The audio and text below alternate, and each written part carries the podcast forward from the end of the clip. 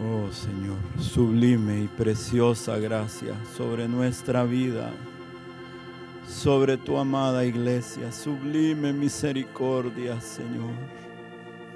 Gracias por esa misericordia, por esa gracia, por ese perdón extendido, Señor.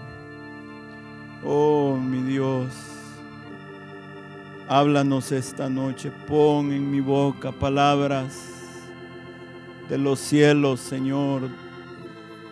Por favor, háblanos, estamos necesitados, Señor. Por favor, te lo pido en tu nombre, Señor. Amén. Pueden sentarse, hermanos.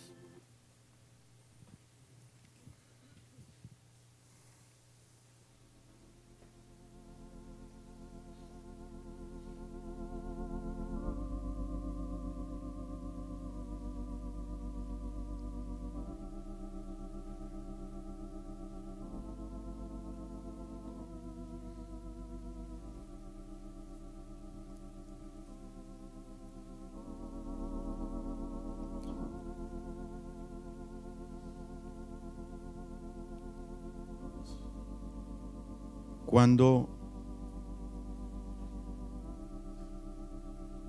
Israel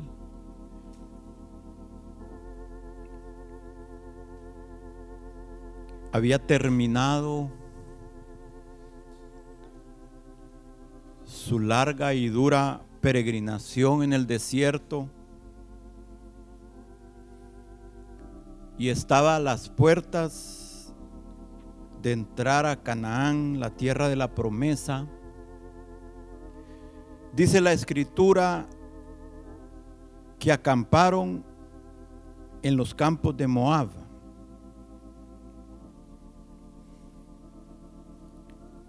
Los moabitas, hermanos, eran descendientes de Lot.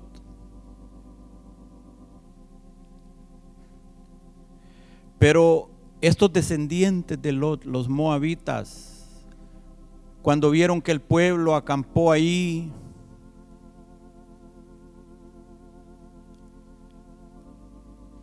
no se recordaron, se olvidaron que ahora estos que eran los descendientes de Abraham,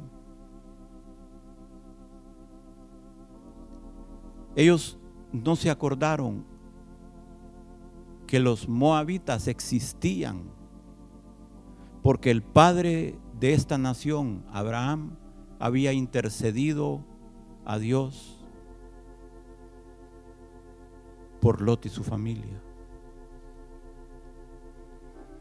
Ellos se olvidaron del amor filial, del amor fraternal.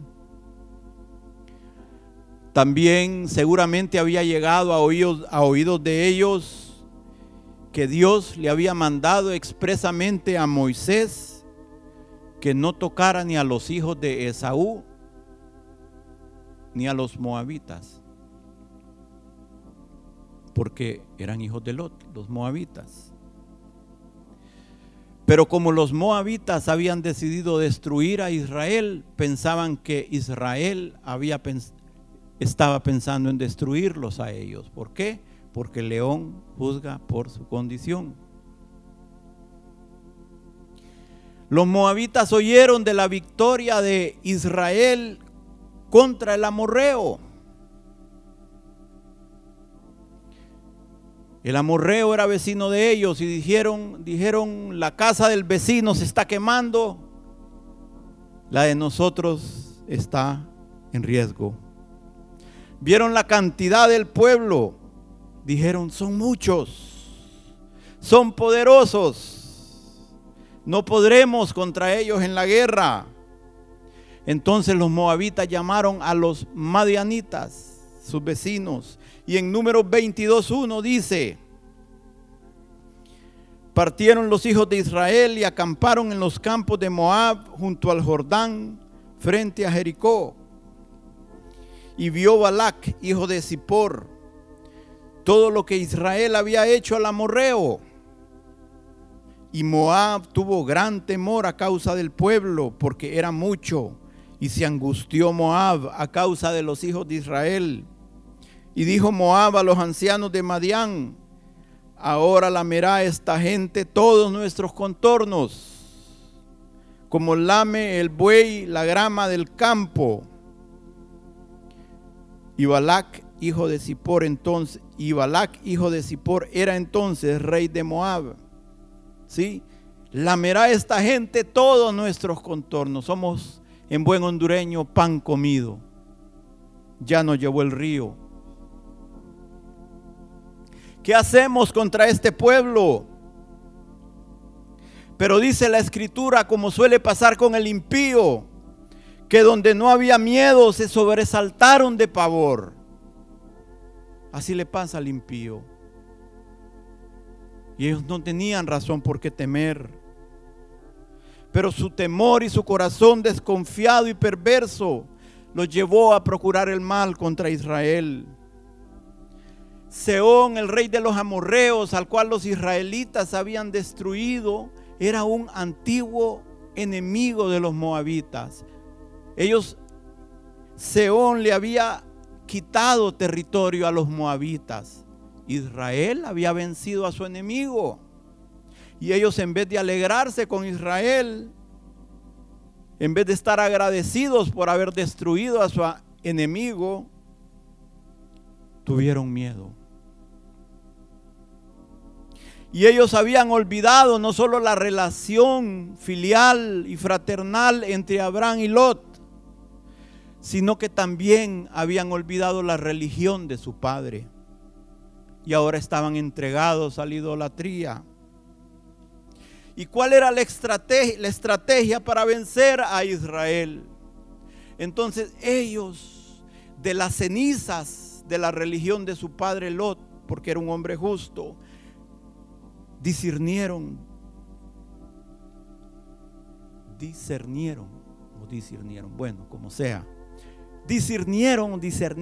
¿me entendieron? Que si lograban que alguien con autoridad espiritual maldijera a ese pueblo,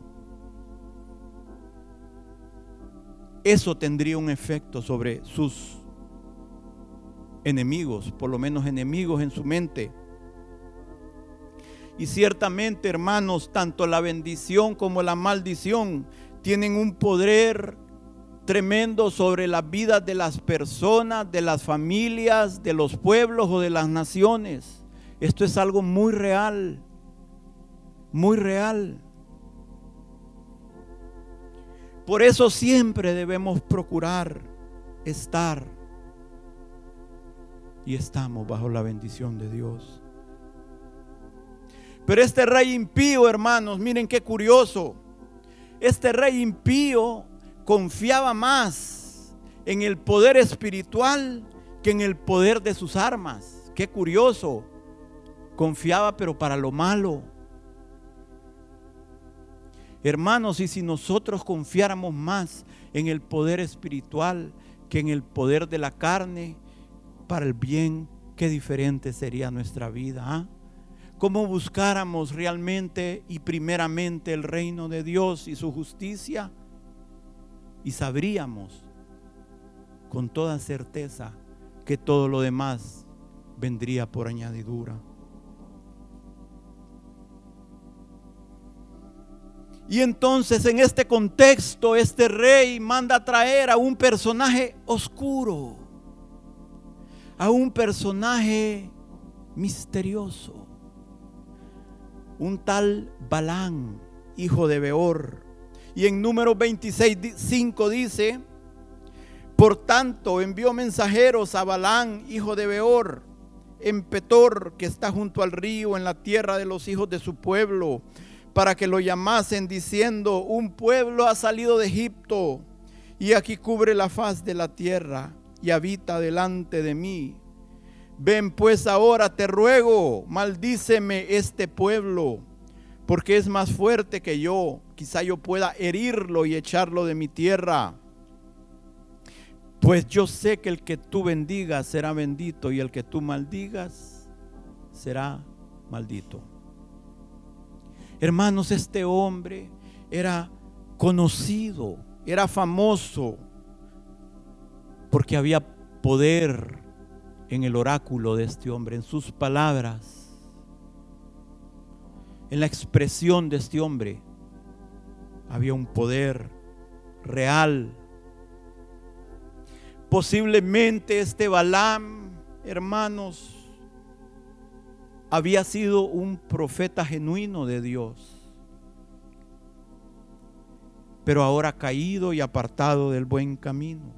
Tanto Pedro como Judas como Juan hablan de Balán.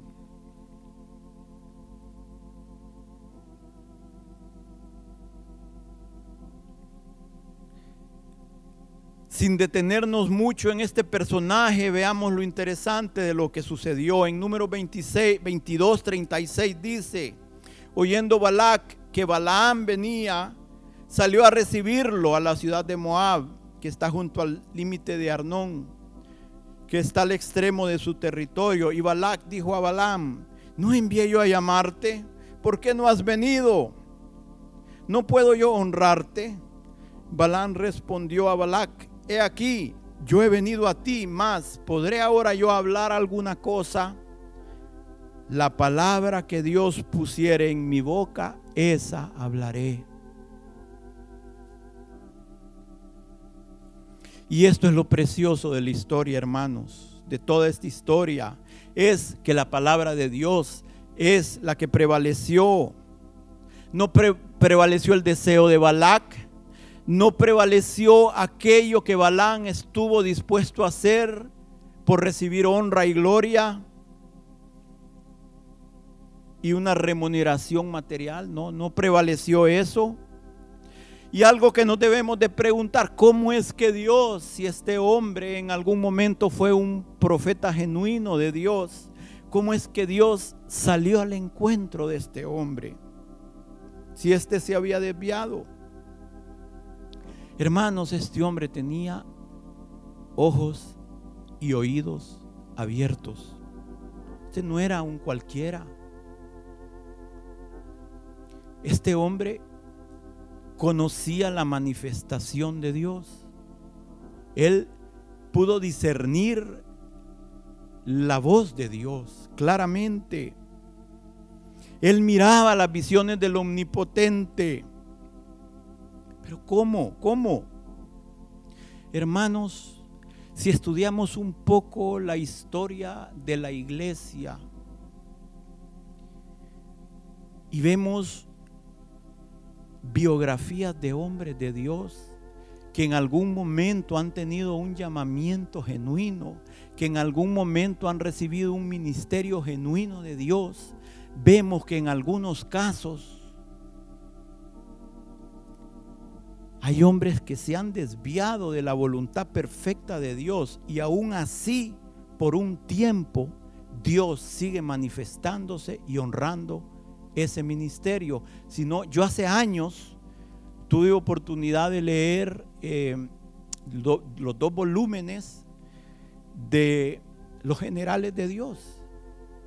Yo les recomiendo esa lectura, es preciosa y es una Son diferentes biografías de hombres y mujeres de Dios, pero ahí el hermano que hizo esto, yo creo que fue muy sabio, porque no anduvo retocando la vida de esta gente. O sea, muy bueno, un material muy especial.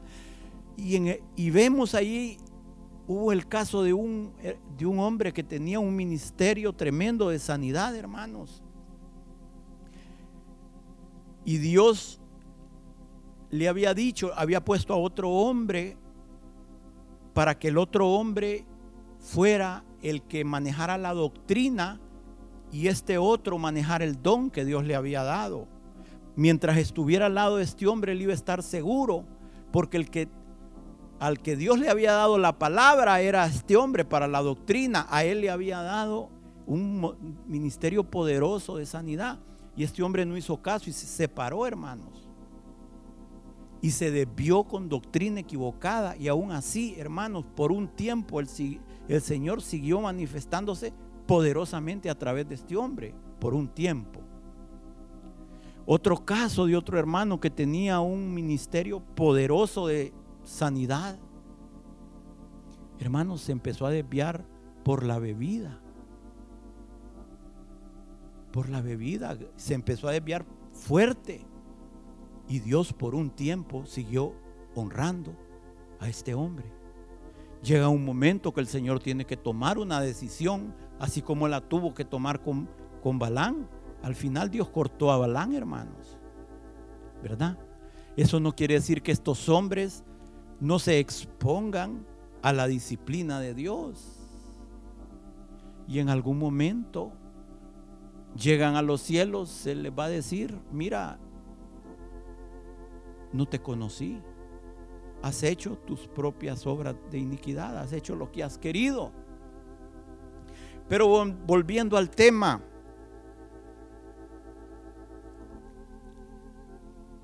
¿por qué? Por la misma razón que Dios no permitió que Balán maldijese al pueblo. ¿Por qué? Porque Dios no es hombre para mentir, ni hijo de hombre para arrepentirse. Tampoco Dios se arrepiente con los dones y el ministerio, porque los dones y los ministerios no son revocables. No son revocables.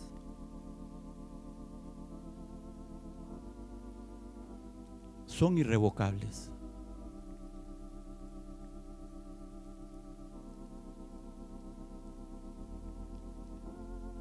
Ahora viene este hombre, y cuando Balac empieza a abrir su oído para escuchar aquello que él quería escuchar, que maldijeran a Israel, Balán abre su oído y lo que oye de Dios es muy diferente a lo que estos dos personajes querían oír.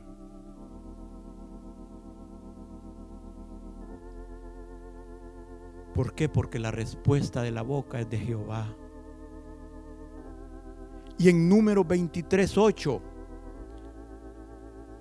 Balán dice algo precioso, hermanos. Dice algo: ¿Por qué maldeciré yo al que Dios no maldijo? ¿Y por qué he de execrar? ¿Por qué he de condenar al que Jehová no ha execrado y no ha condenado? ¿Cómo voy a estar enojado, encolerizado con el que Dios no está encolerizado? ¿Cómo voy a detestar al que Dios no ha detestado? ¿Cómo voy a condenar a aquel que Dios no ha condenado? ¿Por qué, hermanos? Porque a Jacob amé, mas a Esaú aborrecí. Amamos porque él nos amó primero. Fue iniciativa de Dios, y estamos aquí no por iniciativa nuestra. Estamos aquí como una respuesta a la iniciativa de Dios. Hermanos, y si Dios nos amó, ¿quién nos separará de ese amor?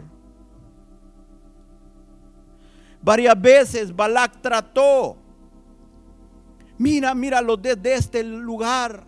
No, míralos desde este lugar. No, mira, subamos allá, tal vez de allá. Hermanos, donde Balán se puso, no halló espacio desde donde maldecir al que Dios había bendecido. No hay espacio. Y en Números 23:18 dice: entonces él tomó su palabra y dijo: Balac, levántate y oye, escucha mis palabras, hijo de Zipor. Este era un rey, pero ahorita iba a escuchar la palabra de Dios. Levántate, pon atención a lo que Dios te va a decir. Dios no es hombre para que mienta, ni hijo de hombre para que se arrepienta. Él dijo y no hará, habló y no lo ejecutará. He aquí, he recibido orden de bendecir. Él dio bendición y no podré revocarla. No ha notado iniquidad en Jacob, ni ha visto perversidad en Israel. Jehová su Dios está con él, y júbilo de rey en él. Dios lo ha sacado de Egipto. tiene fuerzas como de búfalo, porque contra Jacob no hay agüero ni adivinación, contra Israel, como ahora será dicho de Jacob y de Israel, lo que ha hecho Dios. Oh hermanos, va a llegar un momento en que nosotros mismos, al ver nuestra vida, vamos a decir: ay, lo que ha hecho Dios conmigo.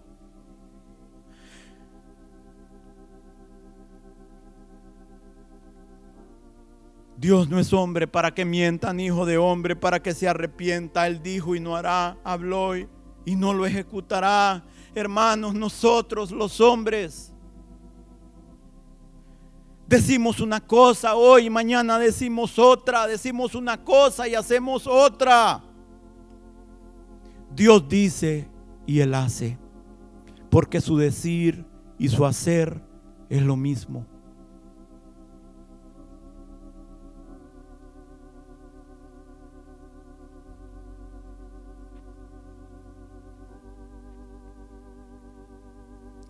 Porque el que es la gloria de Israel no mentirá ni se arrepentirá, porque no es hombre para que se arrepienta.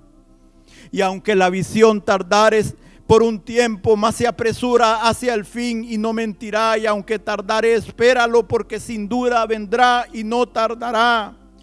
He aquí aquel cuya alma es recta se enorgullece, mas el justo por su fe vivirá.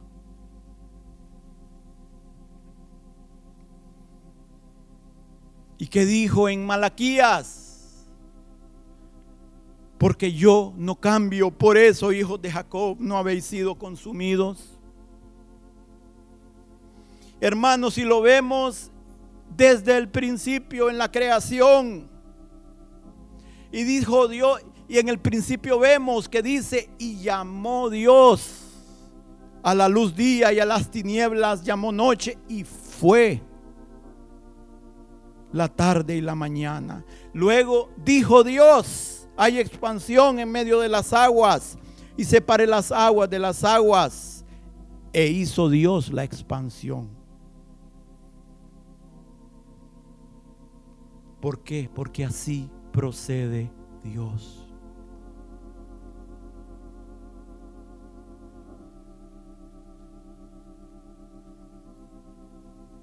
Él dio bendición y no podré revocarla. No ha notado iniquidad en Jacob, ni ha visto perversidad en Israel. Jehová su Dios está con él, y júbilo de rey en él. Ellos están bajo el pacto. Ellos están bajo la bendición de Abraham, de Isaac y de Jacob. Ellos están bajo la bendición de los 12 patriarcas. Y eso no va a ser revocado por nada ni por nadie. El salmista pudo decir: maldigan ellos, pero bendice tú, Señor. Levántense y sean avergonzados, y regocíjese tu siervo. No les da gracias, no le dan gracias a Dios porque Él es fiel, hermanos.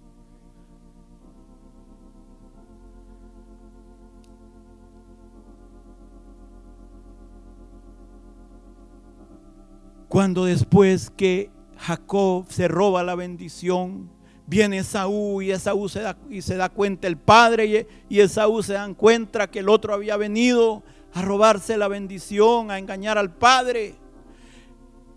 Le dice el padre: hijo, yo ya lo bendije y será bendito. Ya lo bendije, ya lo he puesto por señor tuyo.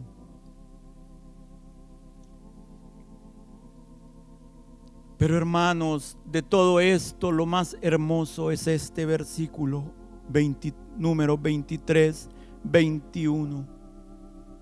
No ha notado iniquidad en Jacob, ni ha visto perversidad en Israel. Jehová su Dios está con él, y júbilo de rey en él. Oh hermanos, qué diferente es la visión de Dios que nuestra visión. Este pueblo por 40 años habían fastidiado la paciencia del Señor. Lo habían hecho enojar. Había sido un pueblo rebelde. Era una historia de rebelión e ingratitud. Por eso precisamente Los padres de estos que ahora estaban entrando habían muerto todos en el desierto. Sin duda en medio de ellos había mucha rebeldía, había idolatría, había pecado, pero estaban bajo el pacto de Dios.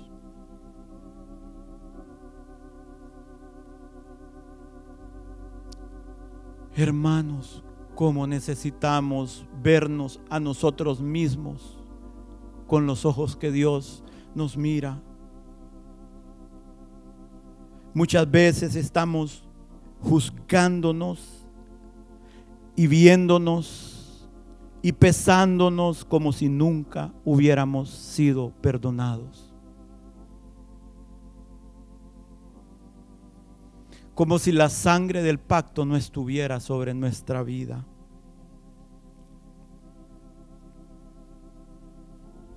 Y Dios no dice no hay iniquidad, Él dice no veo iniquidad.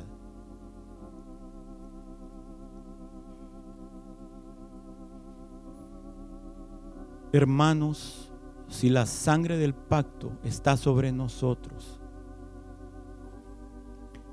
y nosotros estamos tratando como aquel que Dios vio debajo de la higuera, tratando de agradarlo,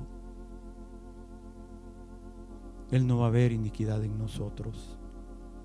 No es que no vamos a ser corregidos, pero no vamos a ser condenados.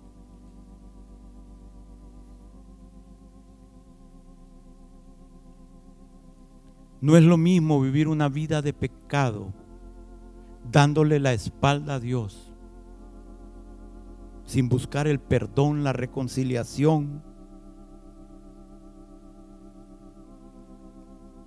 que por el otro lado, aunque seamos los peores pecadores, si aunque somos los peores pecadores, pero en nuestro corazón hay un anhelo de agradar a Dios, nosotros bajo la sangre de ese pacto somos justificados. A pesar de nuestros errores, de nuestros tropiezos, nuestros pecados, lo que debemos de estar haciendo es acercándonos continuamente a esa fuente que Dios abrió para nuestra limpieza, para ser perdonados. Hermanos, si Él nos manda que perdonemos a alguien en un día 70 veces 7, Él no nos va a pedir algo que Él no esté dispuesto a hacer con nosotros, porque Dios no es injusto ni es hipócrita. Si Él nos pide eso es porque esa es su naturaleza y así procede Él.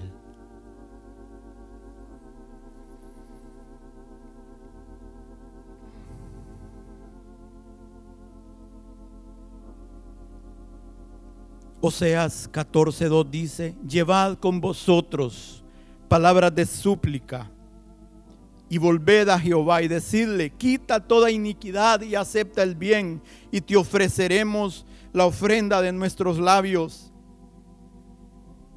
No nos librará el asirio, ni montaremos en caballos, ni nunca más diremos a la obra de nuestras manos dioses nuestros, porque en ti el huérfano alcanzará misericordia. Que dice el Señor: yo sanaré su rebelión, los amaré de pura gracia, porque mi ira se apartó de ellos. Y en Jeremías 50:20, búsquelo hermano, 50:20 dice: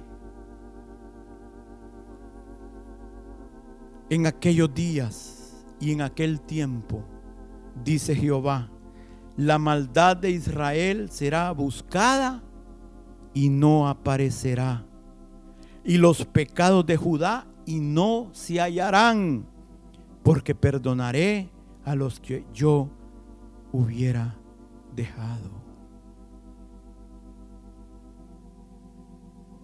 Yo soy, dice, el que borro tus rebeliones por amor de mí mismo, y no me acordaré de tus pecados.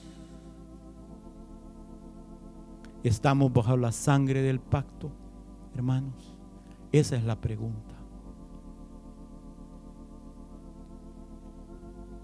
Si es así, Dios dirá de nosotros lo mismo que dijo de su pueblo: no veo pecado en mi hijo, no veo pecado en mi hija.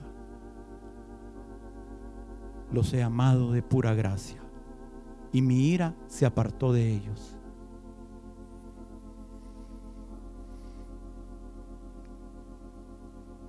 Hermanos, el perdón se recibe por la fe. Creemos en su sacrificio, en el poder de su sangre. Creemos en su amor y por eso somos salvos.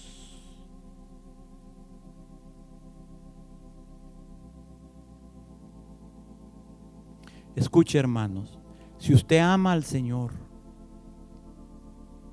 y usted está tratando de agradar al Señor con todo su corazón y aún así es presa de la condenación, hermanos, estamos negando el sacrificio del Señor.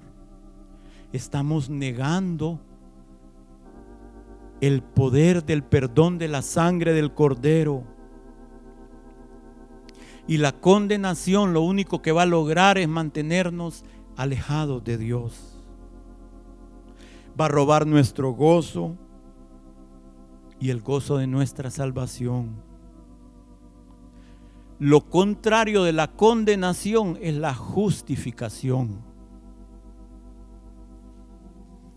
¿Qué es condenar? Condenar es pensar mal de, es pronunciar un juicio, es una sentencia sobre alguien, es aplicar la ley contra alguien, es una sentencia judicial contra alguien que ha violado la ley o cometido un crimen o delito. Lógicamente, cuando hay una sentencia, hay un castigo. Y cuando hay una condena, el veredicto es negativo, hermanos. Entonces el vivir bajo condenación, ya eso es un castigo.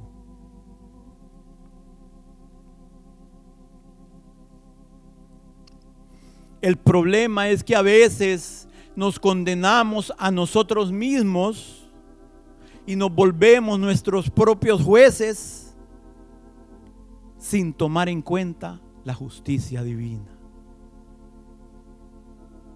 Y ahí es donde las cosas se desbalancean en nuestra contra. Es que nos juzgamos a nosotros sin medir el poder de la justificación y del perdón. Saben que uno de los nombres más preciosos del Señor es Jehová, justicia nuestra. Pero ¿qué dice Romanos 5?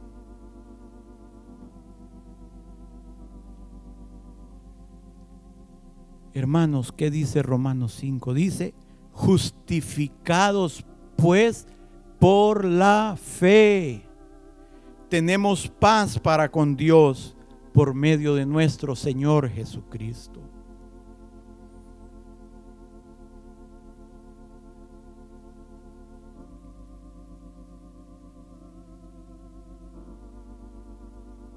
Hermanos, escuchen por favor.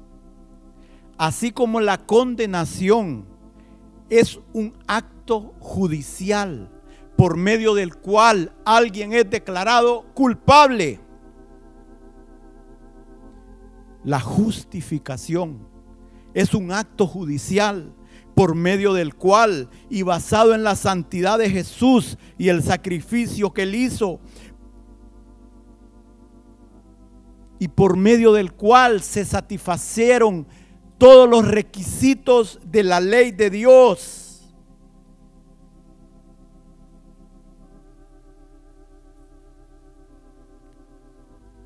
El que antes había sido considerado culpable y estaba bajo la ira de Dios, ahora, por ese sacrificio, ahora, por otro acto judicial, es declarado perdonado y justo por la fe.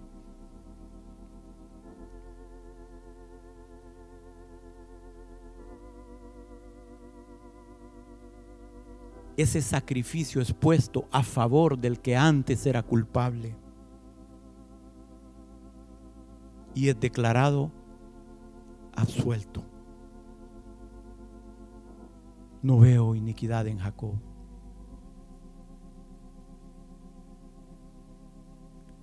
Te libero de tu pena, hijo. Cambien sus vestiduras. Suficiente tiempo has llevado la vestidura de pecado. Y esto nos pone delante de Dios como santos, puros y justos por el sacrificio de su Hijo.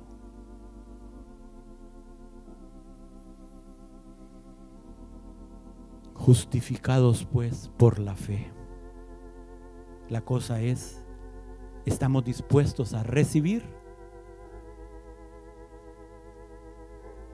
¿Estamos dispuestos a aceptar, a creer, a agradecer por lo que Dios ya hizo?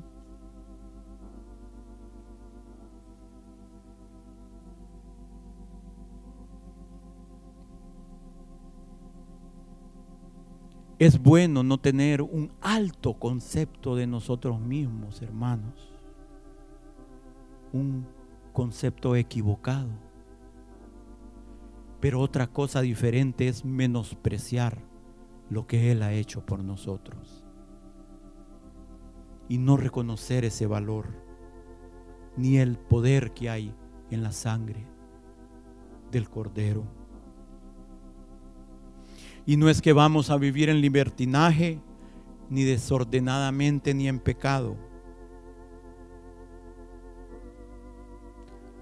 sino que si alguno hubiera pecado, abogado tenemos para con el Padre,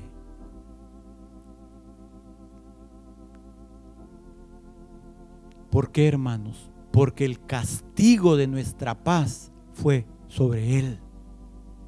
¿Por qué queremos seguir viviendo castigados por la condenación si Él ya fue clavado en la cruz para que nosotros tuviéramos paz con nuestro Padre Celestial? Hermanos, no estamos agradecidos.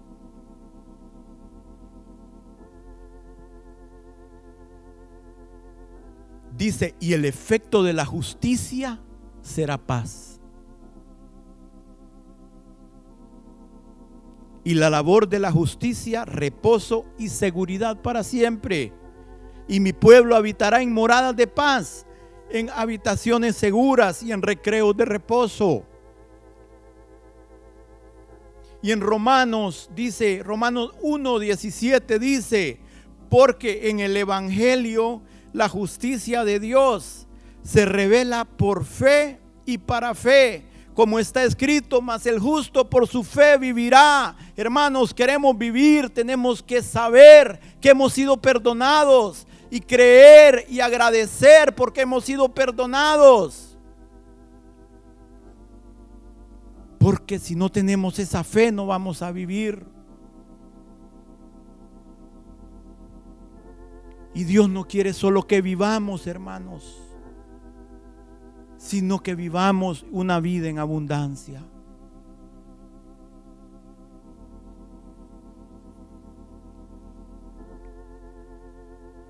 Y fíjense que ese que les leí es Romanos, y Pablo vuelve a decir lo mismo en Gálatas.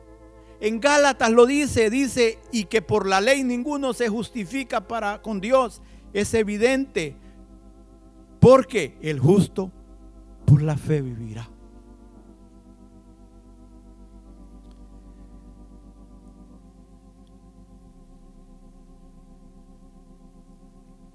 Pónganse de pie.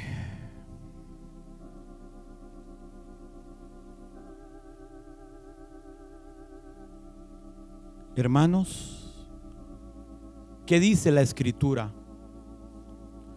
Porque no envió Dios a su Hijo al mundo para condenar al mundo, sino para que el mundo sea salvo por él. El que en él cree no es condenado, pero el que no cree ya ha sido condenado. Hermanos, si no creemos que hemos sido perdonados, que su sangre tiene poder, ya hemos sido condenados, porque vamos a vivir bajo condenación.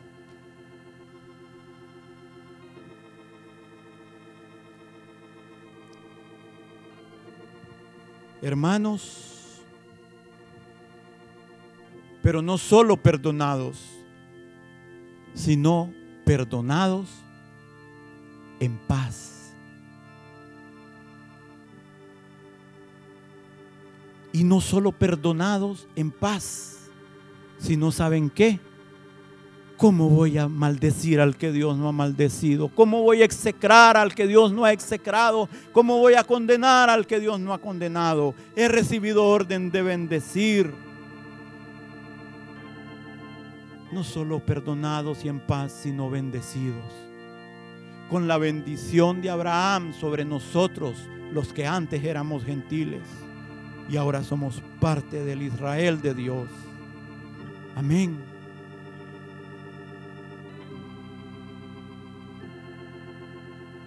Oh Padre, gracias, gracias por el perdón, gracias por tu justicia, Señor, por tu sacrificio, por tu sangre sobre nosotros. Señor, recibimos ese perdón y te agradecemos y te pedimos que quites toda raíz de condenación equivocada de nuestros corazones, Señor.